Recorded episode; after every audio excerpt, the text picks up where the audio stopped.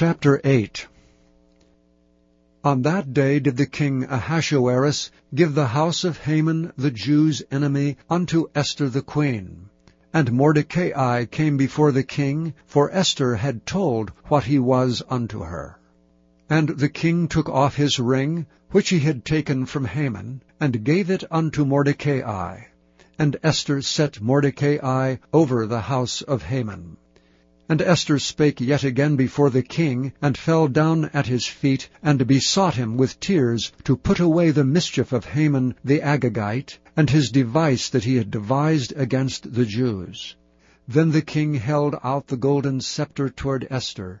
So Esther arose and stood before the king, and said, If it pleases the king, and if I have found favor in his sight, and the things seem right before the king, and I be pleasing in his eyes, let it be written to reverse the letters devised by Haman, the son of Hammedatha the Agagite, which he wrote to destroy the Jews which are in all the king's provinces. For how can I endure to see the evil that shall come upon my people? Or how can I endure to see the destruction of my kindred? Then the king Ahasuerus said unto Esther the queen, and to Mordecai the Jew, Behold, I have given Esther the house of Haman, and him have they hanged upon the gallows, because he laid his hand upon the Jews.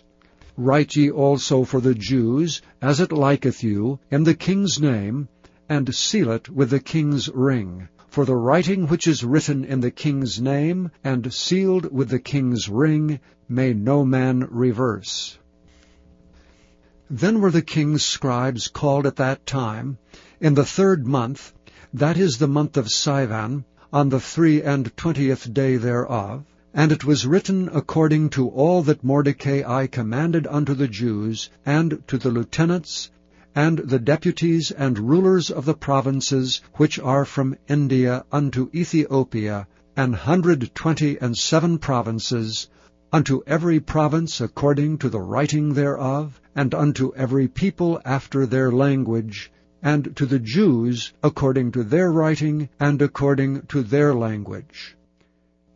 And he wrote in the king Ahasuerus's name, and sealed it with a king's ring, and sent letters by posts on horseback, and riders on mules, camels, and young dromedaries, wherein the king granted the Jews, which were in every city, to gather themselves together, and to stand for their life, to destroy, to slay, and to cause to perish all the power of the people and province that would assault them, both little ones and women, and to take the spoil of them for a prey.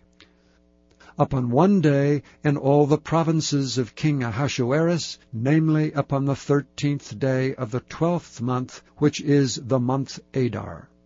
The copy of the writing for a commandment to be given in every province was published unto all people, and that the Jews should be ready against that day to avenge themselves on their enemies. So the posts that rode upon mules and camels went out, being hastened and pressed on by the king's commandment. And the decree was given at Shushan the palace.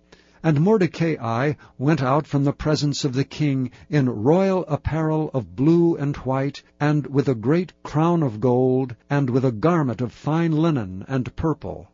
And the city of Shushan rejoiced and was glad. The Jews had light and gladness and joy and honor and in every province, and in every city whithersoever the king's commandment and his decree came, the Jews had joy and gladness, a feast and a good day. And many of the people of the land became Jews, for the fear of the Jews fell upon them.